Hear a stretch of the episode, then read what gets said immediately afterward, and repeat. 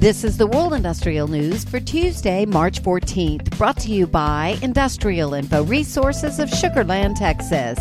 The U.S. installed 20.2 gigawatts of solar power capacity in 2022, accounting for 50% of all new electricity generating capacity added in the U.S. last year and the largest annual share in the industry's history, according to the Solar Energy Industries Association. The U.S. now has 142.3 gigawatts of installed solar capacity, and last year's passage of the Inflation Reduction Act Act is expected to further bolster development for years to come. Industrial Info is tracking about $8.4 billion worth of active solar power projects across the U.S.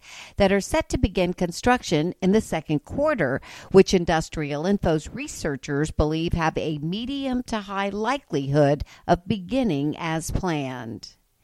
Incentives outlined in the U.S. Inflation Reduction Act already are making a dent in breaking foreign dependencies on the essential materials of tomorrow, with electric vehicle leader Tesla Incorporated getting in on the lithium game.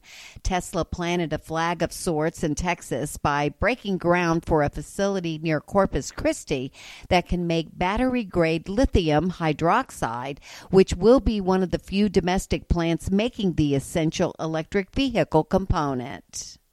Late last week, Minnesota regulators gave the green light for developers to proceed with construction of the 200 megawatt Byron Solar Project in Dodge City.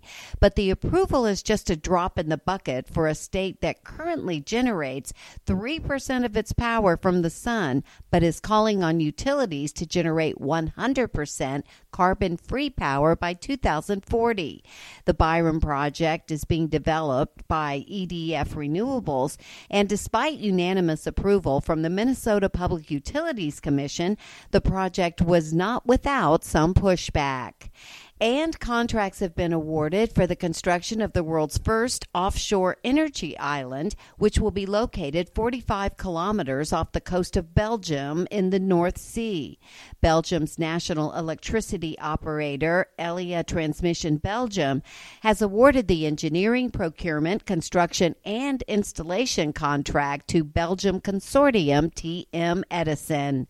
For details on these and other breaking news, read the full stories at www www.industrialinfo.com. I'm Peggy Tuck, reporting for Industrial Info News.